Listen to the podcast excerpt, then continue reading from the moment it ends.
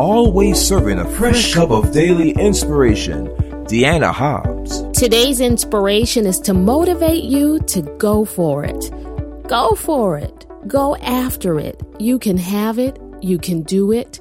You can possess it because God said so.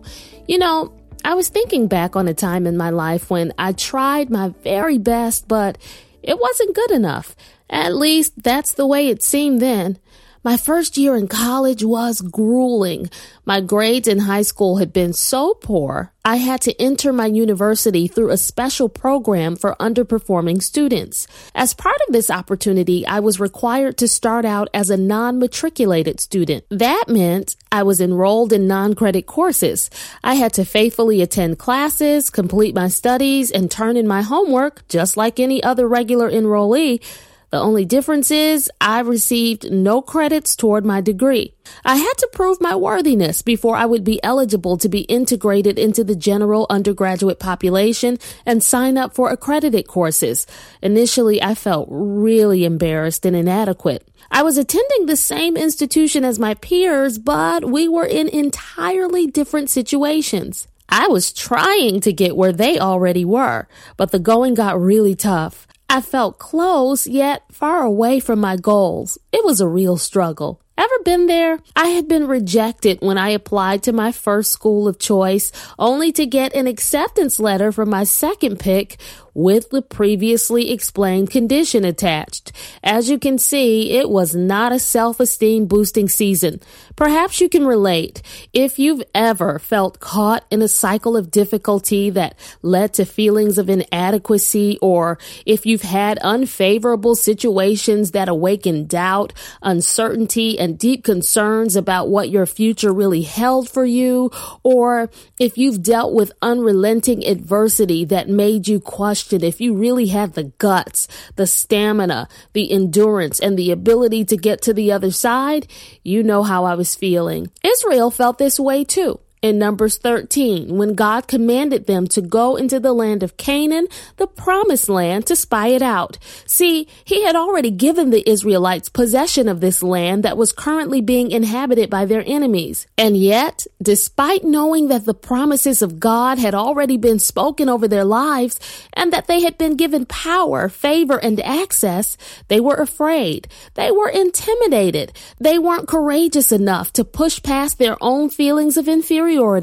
and go after what God had already said they could have. In Numbers 13:33, after the 12 Israelite spies returned from scoping out the land of Canaan, this was their verdict. They said, "And there we saw the giants and sons of Anak who had come of the giants, and we were in our own sight as grasshoppers, and so we were in their sight." There is one line in this passage that really stands out for me. These anointed men who were backed by the armies of heaven said, we were in our own sight as grasshoppers. See that? This small mentality prevented them from possessing the land. Only two spies, Joshua and Caleb, according to scripture, believed that it was possible and that they should go for it. Friend, here's what I want you to get. If you allow fear and inferiority to overtake your mind, you'll shrink away from what the Lord has called you to do. Don't make that mistake. If God said you can have it, go for it. If He said you can do it, pursue it. If He said it belongs to you, push push past all fear, doubt, and adversity and go after it. It truly does already belong to you, just as it already belonged to Israel, which is what makes the details of this particular biblical account so saddening and disheartening. You see, it's not that the Israelite spies didn't know the land was prosperous and plenteous. It wasn't like they had no idea God said it was theirs. They simply couldn't get over their own mental hangups. According to verses 24 24 and 25 of this 13th chapter, the clusters of grapes they brought back from Canaan were so big that they had to be carried between two men on a pole. Can you imagine that? Now that is abundance, but it's a sad state of being to have a mental capacity that is too small to handle the big blessings God has in store for you. Oh, but it's a sad state of being to have a mental capacity that is too small to handle the big blessings God has in store for you. And that's why God has you listening to this podcast today. He's giving you a mental overhaul so you'll be ready, willing, and able to step step into your new season and reap your next great harvest. Something big is on the way for you. God's got to get you ready to handle it. Listen to me. Adversity and feelings of fear will be with you always, but don't you let that stop you. That's why I shared my college struggles with you. I had a lot to overcome, but I didn't let that hold me back from getting that degree. I pushed through hardship. I even cried some days and wondered if I was wasting my time altogether. I prayed a lot, but still had low points when giving up looked really appealing. Thank God I didn't. Do you know what made the difference? At some point, I started rebuking those negative thoughts and began believing that I could do all things through Christ who gave me strength, as Philippians 4:13 says, which is why I'm stirring that scripture into your cup of inspiration. Get it in your spirit, get it in your heart, repeat it. I don't care if you've got a Stick it on the mirror where you can see it. Remind yourself daily that you can do all things through Christ. As you drink down the contents of your cup, quit fretting and begin trusting God to empower you to thrive.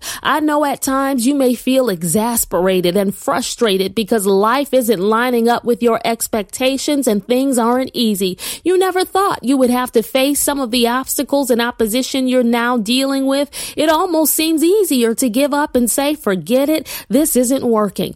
Don't you do it. God is telling you today to go for it. You have it in you. You've got what it takes. His favor is yours. If you press through, he'll open doors, make ways, and increase you all the more. He has anointed you and equipped you before you were formed in your mother's womb. He had already ordained that you walk in destiny. Just don't give up. What God has promised will happen. You might be thinking, Deanna Hobbs, I hear you, but you don't know what I'm facing. Is your money tight? Been there. Sick in your body? Been there. Discouraged in your spirit? Been there. Overwhelmed and stressed? Been there. Feeling inadequate? Been there. Believing for healing of a loved one? Been there. Dealing with the pain of sexual abuse? Been there. Going through an extended valley where nothing is coming together for you?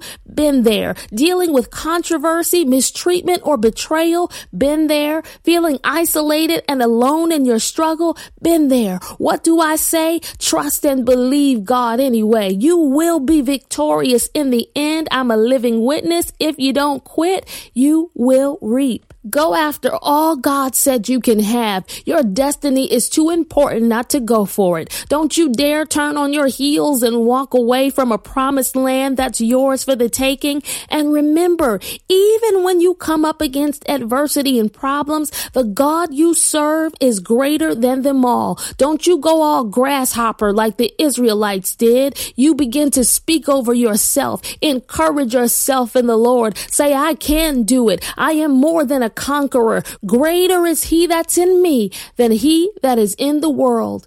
God has ordained that you win.